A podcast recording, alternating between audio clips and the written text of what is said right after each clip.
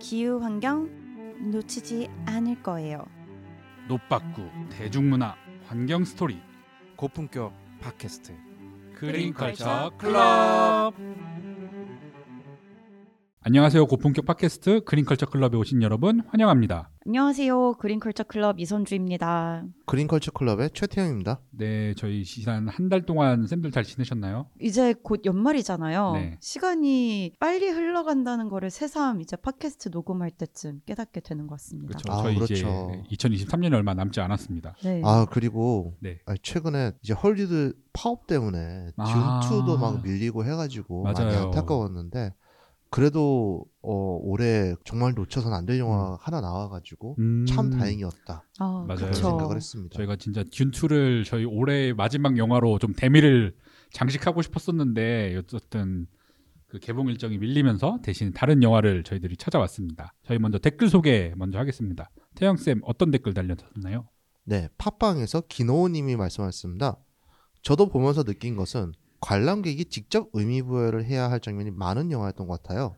팟캐스트에서 다양하고 신선한 해석 많이 들을 수 있어서 재밌었습니다. 감사합니다. 네, 그리고 팟빵에서 된 사람 대기님께서 남겨주신 댓글입니다. 아직 영화 못 봤는데 방송 들으니 이 영화 꼭 보고 싶네요. 방송 재밌게 들었습니다. 항상 좋은 방송 해주셔서 고맙습니다. 네 그리고 마지막으로 휴 윌리엄스님께서도 이게 자연의 파괴를 맞는 인간의 어리석음을 꾸짖는 해학적인 것을 많이 애니메이션에 담으려고 하는 감독이라는 생각이 듭니다. 이러한 내용을 댓글로 남겨주셨습니다. 댓글 모두 감사드리고요. 저희가 지난주에 미야자키 하요 감독의 그대들은 어떻게 살 것인가 요 내용을 했었는데 실제 보신 분들도 있고 그러셔가지고 댓글도 이렇게 남겨주신 것 같아요. 아, 정말 감사합니다. 정말 네. 감사합니다. 오늘 소개해드릴 영화도 이제 한번 이- 이거는 근데 사실 지난 영화보다는 보기 쉽진 않겠지만 정말 추천을 드리는 영화니까 저희 이야기도 듣고 나중에 한번 영화도 꼭 챙겨 보시면 좋을 것 같습니다. 저희 그럼 방송 광고 듣고 본 소식을 이어가도록 하겠습니다. 안녕? 난 생물다양성 캠페이너 최태영. 이제부터 내가 벌이 사라지면 먹기 어려워지는 것들을 얘기해 볼게. 수박, 호박, 배추, 배, 사과, 키위, 딸기, 당근, 오이, 망고, 양파, 멜론, 체리, 레몬, 가지, 라임, 아보카도, 애플파이, 과일, 빙수, 블루베리, 고기, 우유, 크림커피, 화채, 아몬드까지? 이거보다도 더 많다고? 꿀벌을 살리고 싶지? 그린피스와 함께 정부에 꿀벌을 지켜달라고 요구해줘. 본 방송은 스포일러와 결말을 포함하고 있습니다. 네, 저희 이번에 다룰 영화는 어떤 영화인가요, 태영 쌤? 네, Killers of the Flower Moon이라는 어, 마틴 스콜세지 감독의 가장 최신작 영화입니다. 네, 네. 우리나라에서는 Flower Killing Moon이라는 제목으로 개봉을 했었죠. 네, 맞습니다. 아, 왜 Flower Killing Moon인지는 솔직히 잘 모르겠어요. 왜냐면은 여기 나오는 Flower Moon이라는 게 이 영화 속의 배경이 되는 페어팩스에서 자라는 파란색 꽃 이름인데 그래서 그 꽃이 피는 마을의 살인자들의 이야기라는 음, 뜻을 Flower Killing Moon이라고 하면은 그렇죠. 꽃을 죽이는 달이 되잖아요. 맞아요. 음. 이게 해석하면은 약간 이상한 뜻이 그쵸. 되더라고요. 그래서 저도 아 이게 무슨 영화일까 했다가 아 Killers of Flower Moon이라고 하니까 아 바로 알게 됐던 네. 그런 게 있었습니다. 네, 이 작품은 아까 태영 쌤이 소개해 주신 것처럼 마틴 스콜세지의 영화이면서 그리고 이제 레오나르도 디카프리오와 로버트 드니로가 나온 아주 두 명의 배우가 열연을 펼친 그런 영화인데요. 선주 쌤은 영화 어떻게 보셨나요? 아, 저는 이 영화를 태영님께서 먼저 보시고 나서 맞아요. 어, 추천을 해주셨는데 그리고 나서 예고편을 보니까 굉장히 어, 좋은 영화라는 느낌이 강하게 왔습니다. 그래서 지금 듣고 계신 청취자분들께서는 극장에서 영화를 보실 수 있는지는 모르겠지만 제가 갔었을 때는 어, 많은 흥행을 하고 있진 않았어가지고 음. 굉장히 널널하게 마치 영화관을 하나를 이제. 빌린 것처럼 혼자 보셨다면서요, 이 영화를. 아, 네, 한 다섯 명 있더라고요. 아, 당일에 네. 가보니까. 그래서 다섯 명에서 봤는데 이게 어, 옆에 사람이 없는데도 불구하고 굉장히 숨죽이면서 보게 되는 영화였어요. 음. 그만큼 어떤 그 영화의 서사가 긴장감을 놓치지 않게 계속 이 서사를 잘 풀어냈는데 또 이 영화의 특징이 굉장히 긴 영화였잖아요. 그렇죠. 네. 3시간 반입니다. 네. 한 3시간 반이라고 느껴지진 않고 굉- 한 음. 뭐한두 시간 반에서 한세 시간 느낌은 있었지만 결코 그게 지루하거나 길게 느껴지진 않았어요. 네, 아, 저 같은 경우에는 광화문에 이제 시네큐브라는 그 예술극장이 있어요. 어, 네, 저도 거기서 봤습니다. 네, 거기에서 봤는데 거긴 또 사람 좀 있더라고요. 네, 맞아요. 근데 영화가 어, 말씀드린 대로 3시간 반인데 오페라이머보다 더 짧게 느껴지더라고요, 음. 영화가. 어. 무엇보다도 되게 이야기 자체가 굉장히 흥미진진하잖아요. 그렇죠.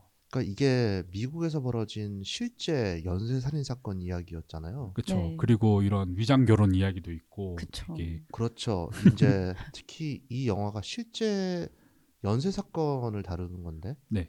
한 거의 한 수백 명의 원주민이 죽었던 그렇죠. 연쇄 살인 사건의 그 이야기를 이제 파헤치고 있는 거였었습니다. 네. 특히나 이제 어, 내용이 이제 어떻게 시작되냐면 페어팩스 미국 페어팩스에 있었던 음. 미국 원주민들이 이제 기름을 발견해서 그걸 오일머니로 부자가 됐는데 네. 이제 그들의 돈을 이제 빼앗기 위해 어 1차 세계대전에 참전했다가 돌아온 레오나르도 디카프리오가 그렇죠. 극 중에서 어니스트라고 그렇죠. 하죠. 어니스트가 이제 삼촌인 로버트 네. 드니로 네. 그분의 이제 조언에 따라서 아 저기 부잣집 원주민이랑 같이 결혼해서 음. 거기 돈을 다, 다 탈취할 수 있다. 그렇죠. 그래서 결혼하고 그 다음에 그 여자분의 가족을 다 하나둘씩 다 암살하고 그쵸. 그러면서 이제 와이프분이 막 정신이 완전히 나가버리는 네. 네. 그런 이야기를 보면서 어 되게 와 이거는 어 친의 탈출보다 더 막장인데 음. 근데 이게 진짜라고 하면서 그쵸. 어 이건 전청조 이야기보다 더 세다 그쵸. 그렇죠. 전청조도 살인은 안 했잖아요 맞아요. 아, 아 근데 정말 와 이 진짜 이게 실화구나 하면서 음. 계속 빠져들면서 음. 보게 되는 게 있었어요 음. 이게 그 저 영화관에서 생각을 해보니까 이 예고편을 본 적이 있었어요. 그게 아마 음. 그대들 어떻게 살 것인가 영화를 보러 갔다가 아. 이 영화 이 영화의 예고편을 봤는데 네. 그때 이 감독의 인터뷰가 어, 음성으로 나왔는지 자막으로 나왔는지는 확실히 기억은 안 나지만 이렇게 말했거든요. 대충 만들어서는 안될 것 같아서 제대로 만들었다. 근데 그게 되게 감명이 깊어서 어떻게 잘 만들었을까를 이제 영화를 보니까 음. 개인 간의 관계를 굉장히 그 대사에서도 많이 내포를 하고 그 얼굴 표정이나 연기로도 많이 보여주는데 저는 되게 흥미로웠던 점이 디카프리오가 이제 제대를 해서 돌아오잖아요. 근데 삼촌을 얘기했을 때 엉클이라고 하거나 뭐 그렇죠. 뭐 킹빌 이름- 네, 네. 이름을 킹이라고 하잖아요. 네. Sir King 이렇게 하는데 그 순간에는 아 나를 편하게 불러다오라고 하다가 네. 나중에 이제 좀 어, 레오나르도 디카프리오가 좀 독립적인 그쵸. 주체로 움직이려고 할 때 다시 한번 그 관계를 명확히 음. 설정하는 그 장면도 굉장히 흥미로웠어요. 나한테 king이라고 불러라. 뭐 다시 약간 이런 어. 식으로. 이 영화에서 말씀하시니까 딱 기억나는 게 이제 로버트 드니로가 옛날에는 진짜 대부 two에서 나오셨을 음. 때부터 맞아요. 굉장히 강렬한 카리스마를 가지고 계셨다가 음. 이제 나이 드시면서 좀 편한 영화에 많이 나왔었어요. 인턴이라든가. 그쵸 인턴. 예. 근데 이제 되게 온화한 얼굴 표정은 여전히 가지고 계신데 그 눈, 사악한 눈빛이 갑자기 이 영화에 종종 드러나요. 그래서 맞아요. 가장 대표적인 장면이 이제 어, 레오나르도 디카프리오가 네. 거기서 어떤 애 하나를 이제 암살하라는 명령을 받았다가 네. 그걸 잘 못하거나 그러잖아요. 예, 맞아요. 실패하죠. 실패하잖아요. 그래가지고 말 안 듣고 네. 심지어 자기 아내 그 원주민 와이프를 제대로 컨트롤 못한다. 네. 네. 그러면서 이제 혼내려고 자 무릎 꿇어 한 다음에 무릎. 꿇게 한 다음에 이제 엉덩이를 팍 때리고 그렇죠. 볼기짝을 그냥 살짝 때리고 네. 그리고 심지어는 이제 막판에 FBI가 네. 이 사건을 결국에는 그 조사를 해가지고 마무리를 짓게 되거든요. FBI 조사를 한 결과 이제 로버스 드니로랑 레오나르도 카프리오 그 둘뿐만 아니라 그 패거리가 거의 한 수백 명을 죽인 것을 이제 확인을 음. 해가지고 네. 네. 재판으로 이제 넘어가기까지 되는데 이제 재판 넘어가기 직전에 레오나르도 카프리오한테 로버트 드니로가 자 이 각서 서명해 이거는 맞아요. 네가 맞아요. 법적으로 잘못되면 네 재산 다 음. 나한테 주는 거야 형식적인 거란다 하면서 그쵸. 되게 그렇죠. 굉장히 많이 나오잖아요. 형식적인 거란다. 어, 되게 그렇죠. 자비롭고 정 많은 그런 표정과 네. 목소리로 어떻게든 돈을 빼내려고 하는 그렇죠. 그러니까 사인을 잘해야 된다. 아 이게 보면은 가스라이팅의 약간 대표적인 사례가 그렇죠. 이런 게 어, 아닌가 그렇죠. 이게 그런 생각을 예. 그렇죠. 가스라이팅을 너무 당해가지고 맞아요. 사실 저도 영화 보면서 긴가민가 했던 게 아 음. 그쵸 그 레오나르도 디카프리오가 결혼한 원주민 와이프의 그렇죠. 몰리죠. 네, 네, 몰리의 이름이. 몰리의 어머니랑 여동생 언니를 다 죽이고 네. 이제 몰리를 죽여야 될 차례가 되니까 네. 이제 레오나르도 디카프리오한테 로버트 드니로랑 그 의사들이 자 인슐 그 아내한테 주는 인슐린 주사기에 이 약을 넣어 해가지고 딱 약. 약을 보여주거든요. 독약 네. 같은 걸 네. 주죠. 근데 이제 레오나르도 디카프리오한테는 구체적으로 아 이게 독약이야라고 말을 안 하고 아 이건 신경쇠약에 걸렸을 때 마음을 편안하게 해주는 그렇죠. 약이야. 진정제의 역할이다. 네. 진정제야라고 이제 말은 하는데 이때 눈빛이 뭔가 레오나르도 음. 디카프리오도 눈치를 챘는지 안 챘는지 되게 되게 알쏭달쏭한 맞아요. 느낌이에요. 그쵸 그리고 실제로 그 약을 인슐린에 넣어서 음. 계속 투약을 하니까 그게 알고 보니까 독약이었죠. 그래서 맞아요 몰리가 죽어가고 있으면서 막 횡성수설 할때 그때 갑자기 레오나르도 디카프리오가 인슐린에 넣어둔 약을 자기 술에 타가지고 음. 막 마시잖아요. 네 그렇게 했기 때문에 그 여자 어떻게 보면 산 거일 수도 있고 음. 그래서 음. 처음부터 끝까지 사기 결혼이긴 한데 진짜로 사랑한 건지 아닌지 음. 그걸 계속 알게 모르게 했던 것도 굉장히 좀 인상적인 연출이었습니다. 맞아요. 저도 그런 부분에서 이 영화가 되게 흥미로웠는데, 어, 영화 처음부터 끝까지 그 하나의 작품을 본 것 같다는 느낌이 지금 태용쌤이 말씀해주신 그런 스토리 전개가 굉장히 스릴 있게 지나가면서도 그 한 사람 한 사람의 내면이 약간 보이는, 어, 그 한 사람만 이렇게 잡는 샷, 이라고 해야 되나요? 촬영 기법 같이 이렇게 그런 장면들이 굉장히 좀 강렬하게 긴장감 음. 있게 그 느껴졌고 특히 저는 그 그런 지금 태용 선생님 말씀하시니까 좀 드는 생각은 자기 자신조차 속인 게 아닌가. 음. 그냥 몰리를 사랑한 건 맞는 것 같은데, 맞아요. 그러니까 얼마큼 사랑했고 그게 얼마큼 진심이었는지는 약간 본인 스스로조차 본인을 그냥 속여가면서 그렇죠. 자기가 하는 모든 행동이 다 너를 위한 거고 우리를 위한 거고 어, 약간 그런 그쵸. 식으로 스스로 합리화를 그러니까 잘못된 합리화를 음. 한 거죠. 이게 실제로 마지막에 이제 법정 재판이 끝난 다음에 이제 몰리가 레오나르도 디카프리오를 만나면서 날 정말 사랑했냐 이렇게 물어봤을 때 레오나르도 디카프리오가 이제 아무 말도 못 하고 고개만 떨구고 있잖아요. 그러니까 그때 이제 본인이 약간 그거에 대해서 알게 된 것 같아요. 사랑- 그리고- 사랑했나 안 아, 했나는 거기 거. 그 정확한 대사가 그거였어요. 그 몰리가 레오나르도 디카프리오한테 나한테 무슨 약을 먹인 거야? 음, 맞아요. 라고 음. 하니까 이제 레오나르도 디카프리오가 이걸 사실대로 말을 하면은 그렇죠. 이제 이 생활은 끝난다 결혼은 네. 그거를 직감해 가지고 떨리는 목소리로 아 그냥 인슐린을 준 거야라고 말을 한 순간 몰리는 바로 뒤돌아서 가지고 음. 그쵸. 떠나버리고 맞아요. 이 남자는 그냥 혼자가 되어버리는 네. 그렇죠. 굉장히 이제 많은 생각을 남기게 맞아요. 만드는 음. 그런 장면이었습니다. 정말로 애정이라는 것도 돈 앞에서 얼마나 이제 보잘게 없게 돼버리는지 그리고 저는 이게 어쨌든 그 권선징악의 구도로 가고 있다라는 것만으로도 사실 좀 통쾌한 부분이 있었거든요. 몰리가 그 디카프리오가 재판을 가기 전에 굉장히 그 인상적인 대사를 남겨요. 나는 너와의 있었던 일을 모두 다 이렇게 어디 상자에다가 이렇게 담아서 무슨 강에다 이렇게 떠나보냈다. 이거는 이제 네가 이제 재판에서 모든 진실을 다 말하면은 우리는 다시 우리의 원래 관계로 돌아갈 수 있다라는 걸 저는 되게 어, 내포하고 있어서 어떻게 그럴 수가 있을까라는 생각을 또 한편으로는 하면서 아, 이 사람도 이제 디카프리오를 정말 진심으로 사랑하고 있구나라는 거를 좀 동시에 느꼈는데 그게 아까 전에 한스 쌤과 태영 쌤 말씀하셨던 그 마지막에 인슐린 사건 결국 나한테 한 짓에 대해서는 진실을 끝까지 말하지 않는 네. 자기를 자기가 사랑했던 그리고 자기를 사랑했던 남자를 이제 딱 정리하는 모습을 보면서 아 이 부분은 좀 통쾌하다라는 생각을 좀 개인적으로 했습니다. 근데 한 가지 어 저도 좀 관련돼서 내용들을 좀 찾아봤는데요 미국 기사들을 네. 어 이게 알고 보니까 FBI한테 되게 중요한 음, 첫 번째 이제 대형 수사극이었 수사 작전이었대요. 음. 네. 그래가지고 원작 책도 보면은 네. 원작 책도 이제 FBI가 문제를 해결한 것처럼 네. 그렇게 약간 정리가 됐는데 근데 그 실제 그의 원주민 그룹들 네. 거기에 생존자의 후손들 같은 경우에는 너무 FBI가 모든 걸 해결한 것 마냥 음. 다 이제 얘기를 했다.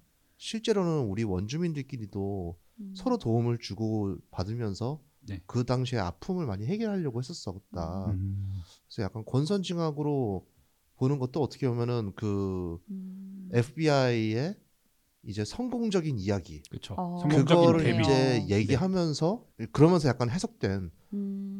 그런 요소로 보이기도 해요. 사실 그래가지고 이 영화의 엔딩이 굉장히 저는 인상적이었던 게 아, 네. 그쵸. 갑자기 이제 라디오 극을 하잖아요. 맞아요. 소리로 막 네. 하면서 그렇죠. 재판이 끝난 다음에 끝난 갑자기 다음에 갑자기 이제 어떤 극장에서 뭐 연필 쓰는 소리 칙막 그런 거 네. 하고 뭐 하고 하면서 이 인물들은 어떻게 되었는가 음. 몰리는 결국에는 이혼을 했고 그리고 이제 레오나르도 카프리오는 결국에는 형이랑 쓸쓸하게 살다 죽었고 맞아요. 그렇게 로버트 얘기하다가 드니로도 뭐 잘 살다 죽었다. 그렇죠. 네. 그리고 네. 실제로 그 당시에 범죄를 저질렀던 수많은 그 백인들이 죗값을 치르지 않고 네. 음. 그냥 잘 살았고 음. 몰리가 이제 60세에 죽었는데 그때 이제 부고에서는 절 일절 이런 살인 사건 이야기가 음. 전혀 언급이 되지 않았다. 그쵸. 그래서 그렇게 이제 얘기를 한 것도 감독이 되게 신경 썼던, 썼다는 생각이 음. 들어요. 맞아요. 그쵸. 이게 마치 거기서 정석적으로 끝내면은 FBI 만세 그렇게 음. 돼버릴 수가 있으니까 이런 식으로 백인들이 또 엔터테인먼트 요소로 쓰고 있다라는 음. 걸또 다시 한번 또 비꼬면서 어. 그래서 맨 마지막에 감독이 또 스스로 나와가지고 네. 북어를 맞아요. 읽으면서 미국 원주민들이 네. 북을 치면서 뭔가 다시 제사 같은 거를 그쵸. 지내는 음, 그런 맞아요, 걸 맞아요. 보여주면서 결국에는 백인들이 미국 원주민들에게 얼마나 심각한 죄를 지었는가 음. 그거를 알려주고 또 반성하는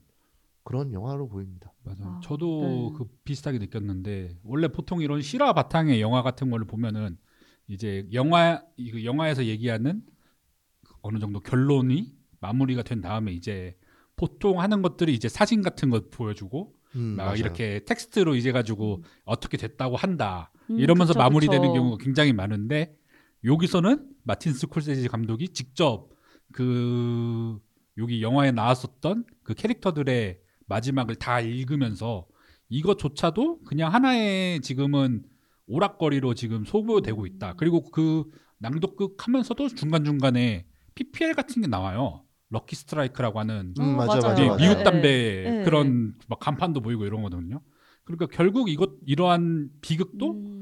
미국 사회에서는 또 이런 하나의 그냥 이야기거리로 지금 이렇게 해서 소비되고 있다. 약간 이런 거를 좀 비판한 어. 마지막 마틴 스콜세지 감독이 그 직접 나와가지고 이야기하는 것 자체가 너무 큰 임팩트가 있었던 것 같아요. 어, 저는 쌤들 같은 해석을 못했는데 아 이거를 알고 또 영화를 보는 것도 되게 영화 보는데 큰 도움 될 것 같아요. 네, 시, 마틴 스코세지 본인도 인터뷰할 때 직접 맨 마지막에 나왔던 이유도 음. 이런 끔찍한 그 미국 원주민 사회에 영원히 지울 수 없는 이 상처를 음. 엔터테인먼트의 소재로 쓰는 거에 대한 피할 수 없는 죄책감이 음. 있기 때문에 그렇군요. 그래서 진중하게 자신의 의지를 좀 보여주고 싶었다 음. 그렇게 얘기를 하더라고요. 음, 그때 당시에 그 영화 대목에서도 알 수 있는 것처럼 어디서 쫓겨나서 또 어디서 쫓겨나서 결국에는 아무도 찾지 않는 땅으로 이제 그쵸. 정착을 하게 된 그 굉장히 슬픈 역사를 얘기를 이제 담담하게 하는데 이런 원주민들에 대한 불평등은 사실 그때에서 끝난 게 아니라 지금도 계속 이어지고 있잖아요. 아, 그렇죠. 그래서 최근에 이제 기후 위기가 되게 심화되면서 이런 그 자연의 리소스, 그러니까 어 자연과 굉장히 밀접하게 살고 있는 그래서 그런 자연 환경에 의존하는 원주민들이 이런 기후 위기로 인한 생태계 변화라든지 재난이라든지 이런 영향에 훨씬 더 많이 받고 있다라는 어, 음. 발표들이 되게 많더라고요. 네, 그리고 가장 대표적인 케이스가 결국은 아마존 원주민 얘기들을 안 할 수가 없는데요. 네네. 특히 이제 아마존 정글은 자연적인 요소보다도 깽단들 음. 그런 깽단 마피아 음. 거기 그런 단체들이 계속 원주민의 땅을 빼앗고 그리고 이제 원주민의 땅에서 채굴하거나 벌채하거나 그러려고 원주민을 속이는 일도 이- 음. 빈번하게 벌어지고 있고 음, 죽이는 일도 당연히 음. 벌어지고 있고 네. 심지어 실은 저희 활동가 두 분도 네, 거기서 이제 실종됐다가 굉장히 네 시신으로 이제 네 돌아온 경우가 돌아온 경우도 있었었고 그쵸. 그래서 굉장히 그런 천연 자연에서 그냥 살고 있는 사람들인데 그 사람들을 약탈을 해가지고 빼앗는 일이 음. 지금도 계속 벌어지고 있다. 그래서 그쵸.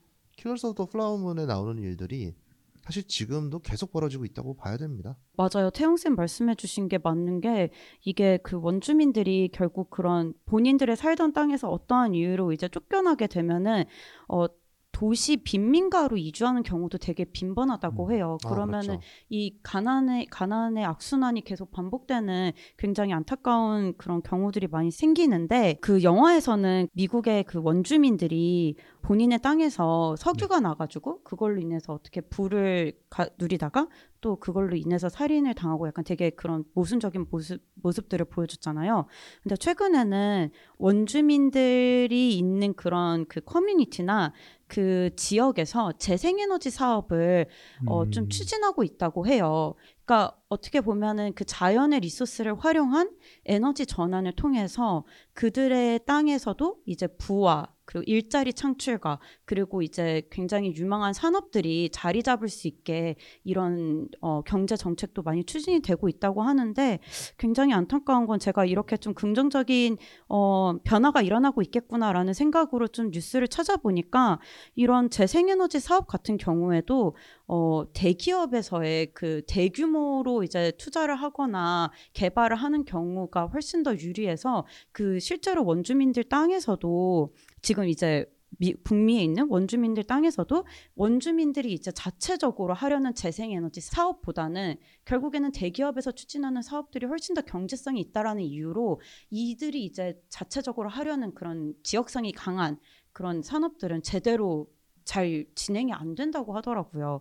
정책적으로 좀 한계점이 많다고 합니다. 네, 특히나 북아메리카 원주민 분들 같은 경우에는 영화에서도 이제 묘사가 되었지만 아예 금치산자로 이제 어, 맞아요. 분류가 되고 있잖아요. 맞아요. 자기 재산을 직접적으로 주인으로 이제 네, 행사하지 못하고 행사할 수, 할수 없다. 네. 음. 그런 식으로 하고 북아메리카 원주민들 같은 경우에는 돈을 더 내야 된다. 음. 그런 음. 식으로 하고 그래가지고 이제 건장한 남자도 다 알코올 중독에 빠지고 뭐 하고 그래서 이런 식으로 이미 그때부터 어떻게인가 기회 같은 것이 완전히 다 박탈되고 음. 계속 차별하고 네. 최근에서야 이제야 좀 바뀐 거지 사실 70년대에도 이제 북아메리카 원주민들에 대한 탄압이 굉장히 심했어요. 어, 네. 가장 대표적인 사건이 어 대부라는 영화 있잖아요. 네. 그 영화가 이제 아카데미 시상식을 하는데 말론 브란도가 상을 탔었어요. 주연 음. 조연상을. 네. 네. 근데 말론 브란도가 이제 북아메리카 원주민들의 인권을 위해서 자기가 직접 안 가고 원주민 대표의 어떤 여성분을 보냈어요. 음. 그래서 북아메리카 원주민분이 시상식 때 올라왔는데 그 네. 순간 대놓고 boo하고 어, 야유하고 예, 야유하고 아. 박수도 안 치고 와. 그래서 막 눈물 흘리는 장면 나오고 그랬었거든요. 근데 이게 77년이에요. 그러니까 사실 흑인이나 그런 것보다 훨씬 더 심각한 그렇죠. 인종 차별이 되게 되게 오랫동안 음. 이어졌었다. 맞아요. 그래가지고 지금 이렇게 재생에너지 산업으로 이렇게 하는 것도 되게 좀 쉽지 않을 거예요 아마. 음, 네. 너무 심각한 그거라서 굉장히 차별이랑 그게 너무나 심했더라고요. 음. 그렇죠. 그렇군요. 네. 그리고 또 영화에서도 나왔었던 얘기 중에 하나가 여기서 굉장히 짧게 지나가긴 하는데 예를 들어서 영화에서는 뭐 옆 동네 털사라는 곳에서 음. 흑인들이 난동을 일으켰다. 아, 맞아요. 이런 식으로 그냥 한 줄 나가고 있는 한데 찾아보니까 이게 굉장히 미국 역사에서도 중요한 그렇죠. 사건이더라고요. 네. 이게 털사의 인종 학살 사건이라고 해가지고 어. 여기서는 이제 흑인들이 이런 오일 머니를 갖고서 막대한 부를 축적을 하고 있었었는데 이 당시에 이제 백인들이 이제 흑인들을 무차별적으로 살인을 하고 아. 네 그러한 린치를 가하는 그러한 음. 폭력을 행해가지고 한 300여 명의 흑인들이 사망을 했다라고 알려져 있고요. 이것이 이제 더욱 더 심각한 문제는 아까 태영 쌤이 아까 잠깐 얘기해 주신 것처럼 백인들은 어떠한 책임도 지지 않고 그냥 이 사건이 그냥 유야무야 넘어갔다라는 것이 있거든요. 당시에 그래서 이제 백인들이 이런 석유에 대한 개발권이라든지 이런 돈 이런 검은 오일머니 때문에 음. 굉장히 진짜 악마 같은 짓들을 되게 많이 했었었다. 약간 이런 이야기를 좀 음. 드릴 수 있을 것 같습니다. 네, 특히나 산업혁명 이후에 미국 땅에서 석유가 발견되고 그러면서 미국에서 되게 피의 역사가 많이 나왔다. 음. 음, 라는. 얘기들을 기록들이 많습니다. 진짜 다른 영화긴 하지만 There Will Be Blood라는 영화가 있어요. 음. 다니엘 데이 루이스라는 엄청난 사람, 엄청난 배우분이 이제 나와가지고 하는 건데 그것도 이제 네 완전히 계속 착취를 하는 내용이에요. 거기 음. 땅을 다 얻어내고 뭐하고 해가지고 거기 막 종교인 어떤 목사 목사인 사람의 그런 돈까지 다 이제 다 약탈하고 심지어는 막판에 죽이고 뭐 음. 아. 그런 영화가 있- 그- 그 영화 정말 끝내줍니다만 네. 그런 식으로 음. 산업혁명 이후에 이제 에너지 전환이 이루어지면서 정말 무수한 폭력이 많이 벌어졌었다. 음. 그걸 이 영화를 통해서도 한 번 더 느낄 수가 있었던 것 같습니다. 그러게요. 이게 그 석유를 두고 이제 이 석유를 쟁취하려는 자들과 이미 가지고 있어서 그거에 대해서 이제 권력을 예, 권력을 행사하려는 그런 그 첨예한 싸움들이 굉장히 그 역사 속에서 큰 사건들로 굵직굵직하게 나타나는 것 같은데 네. 어 이게 그 석유에 대한 권력의 싸움이랄까요? 파워의 싸움이랄까요? 어쨌든 이 석유가 계속 그 기후 위기를 촉진하는데도 불구하고 이 메인 산업 메인 에너지원으로서의 역할을 계속 하길 바라는 어, 그쵸. 사람들이 있죠. 그렇죠. 재생에너지로 네. 전환이 안 됐으면 하는 사람들. 그쵸. 그 대표적인 사람들이 어쨌든 석유 기업들일 것 같은데 네. 이 석유 기업들이 그 최근에 이제 작년이었던가요? 어 그 사이언스지를 통해서 밝힌 결과 이 엑손모빌이라는 석유 기업이 1970년에 석유로 인해서 탄소 배출이 증가할 것이고 탄소 음. 배출은 기후 위기를 촉진할 것이다라는 연구 결과를 이미 냈다는 거예요. 그렇죠. 근데 이 내용 안에는 이때가 1970년인데 이 내용 안에 이미 탄소 예상과 같은 음. 얘기도 나왔고 그리고 지구 기온이 한 10년에 한 0.2도씩 오를 것이다. 뭐 이런 내용들이 있는데 이 그 엑소모빌의 연구 결과가 실제로 그 지금 우리가 흔히 알고 있는 그 음. 기후 위기에 관련된 그 지표랑 크게 다르지 않다라는 것에 다들 굉장히 놀라움을 감추지 못했다고 하더라고요. 즉 70년부터 알고 있었던 사실을 그렇죠. 지금까지 모른 척하고 있었던 건가요? 이게 70년대에 알고 있었다는 사실이 굉장히 좀 중요한 맹, 그 중요한 부분인 게 IPCC가 설립된 게 1988년이고 네. 또이 IPCC가 대기 중에 그 온실가스 농도가 상승해서 결국엔 기온이 올라갈 것이다라고 이제 바- 그 평가 보고서를 발간한 시기가 있는데 이게 네. 95년이에요. 그리고 음. 이거에 대해서 이제 정부 간 이제 협의가 필요하다라고 첫 시작이 된 게 교토 의정서 97년이거든요. 네. 근데 이때 엑슨모빌이 70년대 이걸 알고 굉장히 많은 그 로비를 하는 거죠. 아. 언론이나 과학자들이나 그렇게 중요한 사람들에게 어, 기후 변화는 어떻게 보면 과학적이지 않을 수도 있다. 아. 화석연료 때문에 음. 기후 변화가 일어난 게 아니라 그냥 그렇죠. 지구가 자, 이렇게 그냥 자체적으로, 그냥 자체적으로 이렇게 지금- 온도가 올라갔다 음. 내려갔다 하는 거다. 약간 이런 식으로 그렇죠. 굉장히 과학적이지 않은 부분들로 로비를 많이 한 그렇죠. 거죠. 그 얘기는 지금도 많이 하고 있는 그쵸. 이야기죠. 네. 네. 아, 그래서 이제 이렇게 석유 기업들이 이런 식으로 은폐하려는 네. 정황들이 이제 계속 나, 계속 드러났는데 이런 은폐로 인해서 기후위기 대응이 얼마나 많이 늦춰졌는가에 대해서도 굉장히 논란이 많이 있고 왜냐하면 그때 당시에만 밝혀졌더라도 어, 기후위기 대응을 좀 더 빠르게 할 수 있지 않았나라는 뭐 의견을 말하는 분들도 계시니까요. 근데 지금 이제 저희가 중요하게 봐야 되는 거는 그래서 우리는 지금 다 알고 있잖아요. 결국에는 화석연료로 인해서 탄소가 배출되고 이걸로 기후 위기가 가속화된다. 지금 당장 이제 에너지 전환이 필요하다라는 얘기들이 많이 나오는 시점에서 어, 석유 기업들은 에너지 전환에 정말 적극적으로 동참을 하고 있는가라는 음. 질문을 한번 던져볼 수 있는 거죠. 그리고 이제 최근 외국 소식에 따르면은 2023년 11월 17일 아, 예. 이제 얼마 안 됐죠? 이때 이제 지구 평균 기온이 이제 과학계가 설정했었던 기후 대응 마지노선인 2도를 처음으로 넘었더라고 아, 합니다. 맞습니다. 이게 인류 관측 사상 처음으로 넘게 된 건데요. 이게 이제 지구 평균 기온이 지난 7월부터 계속 최고 기록을 경신하고 있는 만큼 하루라도 빨리 재생에너지 전환을 좀 빨리 해야 된다. 아, 실은 아까 데올비 블러드 얘기를 잠깐 하다가 네. 조금 멈췄는데 그 영화에서 가장 명대사가 있습니다. 이제 석유 기름 장사로 재벌이 된 사람이 있는데 음, 맨 끝에 이제 목사 일을 하다가 가난해진 사람이 제발 나 먹을 먹고 살 길이 없어 제발 나 좀 도와줘 하면서 찾아와요 그 사람이 근데 이제 석유 재벌이 이제 갑자기 이제 하는 말이 난 나는 너한테 줄 거 한 푼도 없어 하면서 네. 자 너한테 밀크쉐이크가 있고 나한테 밀크쉐이크가 있다고 쳐보자.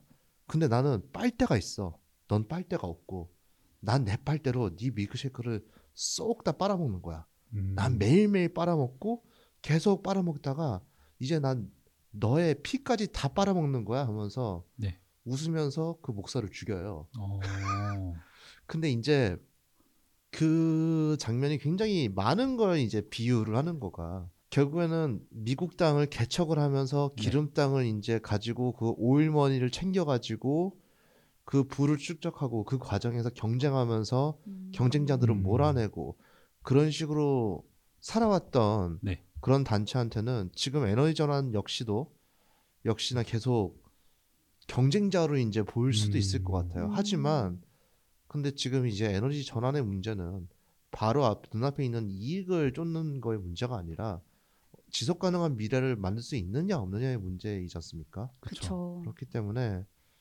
네 지금 계속 많이 더뎌지는 이유도 지금 먹고 살기 힘드니까 지금 눈앞에 있는 이 밀크 쉐이크가 있어야지 우리가 살 수 있으니까라고 생각할 수 있겠지만 결국에는 물을 마시면서라도 어떻게든 지속 가능한 미래를 네. 만드는 노력이 필요할 것으로 보입니다.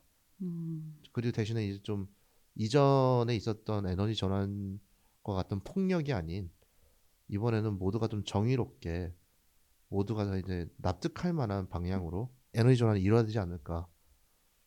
부디 뭐 이렇게 사기 결혼까지 해가지고 네. 약탈하는 일이 다시 발생하면 안 되지 않습니까? 그렇죠. 그렇기 때문에 참 계속 다 계속 과거의 일들을 곱씹을 필요가 있, 있는 것 같습니다. 그래서 네, 오늘 플라워 킬링문 원제가 뭐라고 왔죠? Killers of the Flower Moon 네, 이 영화에 대해서 오늘 많은 이야기 나눠봤는데요. 저희 광고 듣고 마무리하도록 하겠습니다. 환경을 위한 용기 있는 행동을 실천한 12명의 평범한 시민. 그 용기로 그린피스는 시작됐습니다. 그린피스는 정부와 기업의 후원을 받지 않습니다. 바로 여러분과 같은 개인의 후원과 참여로만 푸른 지구와 미래를 지켜왔습니다. 그린피스가 독립적인 행동을 지속하기 위해서는 당신의 후원이 꼭 필요합니다. 그린피스의 독립성을 지켜주세요. 오늘 쌤들 어떠셨나요? 아 사실 이거 역시도 할 얘기가 굉장히 많은 영화예요. 네, 음. 특히 포인트들도 맞아요. 너무 많고 저는 이분의 거의 최고 전성기 중 하나가 좋은 친구들이라든가 그쵸. 혹은 이제 비열한 거리 그렇죠. 비열한 거리 그 시절에 명작이죠. 이제 그런 포스가 있는데 근데 다 이제 노정이 됐는데도 그때 포스가 좀 다시 음. 느껴질 정도로 네. 음. 되게 그래서 너무 대단하다 하면서 봤는데 네, 근데 역시나 이 자리는 환경에 관한 얘기를 하는 자리이기 때문에 환경에 관한 이야기로 최대한 맞아요. 좀 뽑아내면서 그쵸. 이 얘기를 나눴습니다. 정말 꼭 한번 보시면은 이게 아쉽게도 애플 TV에 언제 스트리밍 될지가 정확하게 날짜가 없더라고요. 아 맞아요. 곧 진행 중 약간 이런 식으로 나와 있더라고요. 네, 언젠간 할 텐데 네. 그 아, 광화문 시네큐브 거기서 계속 하는 것 같으니까요. 네, 아니면은 뭐 메가박스든 CGV든 어디든 그쵸. 소극장 같은 데서는 다또 음. 합니다. 그래서 한번 보시기를 강력 추천합니다. 네, 저도 정말 태용 쌤과 같은 마음으로 강력 추천을 하는데요. 저는 이 영화를 흥미롭게 봤던 이유 중 하나는 그 우리가 잘 모르는 특히 저는 잘 모르는 그냥 그 세계 1차 대전 이후의 미국 사회를 굉장히 잘 재현한 것 같아서 그런 부분에서 굉장히 흥미로웠거든요. 그래서 이런 식으로 좀 어 그 역사에 대한 배경 재현을 굉장히 잘했다라는 점도 이 영화의 굉장히 우수한 부분이지 않았나라는 생각이 듭니다. 유일한 오게티가 레오나르도 디카프리오가 너무 늙어가지고 아. 청년 도저히- 레오나르도 디카프리오가 없었다. 도저히 청년이라고 안 보이는데 맞아요. 그쵸. 어, 누가 봐도 한, 한 대위라든지 장군쯤 하고 나와야 될 것 같은데 갓 병사로 이제 그쵸. 제대했다고 네. 그러면서 어, 너무 잘생겼어 그러는데 아 잘생기긴 맞아요. 했죠. 네. 근데 너무 그럼 그쵸. 그 나이는 아닌데 이제는 그렇습니다. 네. 어 저도 진짜 마틴 스콜세지 감독 너무 너무 좋아하고 이 마틴 스콜세지랑 레오나르도 디카프리오, 로버트 드니로 요 얘기 가지고도 진짜 한 시간을 뚝딱 할 수 있을 만큼의 진짜 세 분 모두 거장이잖아요. 그렇죠. 이 거장들이 모인 영화다 보니까 진짜 영화관에서 한 번 꼭 보시는 거를 추천드리고 특히 요 원주민들에 대한 이야기들도 한 번 더 저희들도 고민해보고 그럴 수 있었던 그런 영화가 되길 바랍니다. 네, 아, 미국에서는 아이맥스로 개봉했다는데 참 안타까워요. 음, 그렇군요. 아 아이맥스로 보면 진짜 좋았을 것 같아요. 그러니까. 네, 이거는 너무 진짜 안타까워. 네, 아 진짜 좋은 영화인데 아무튼 진짜 꼭 추천드리고요. 저희는 다음에 더 좋은 영화로 찾아오도록 하겠습니다. 네, 감사합니다. 감사합니다. 감사합니다.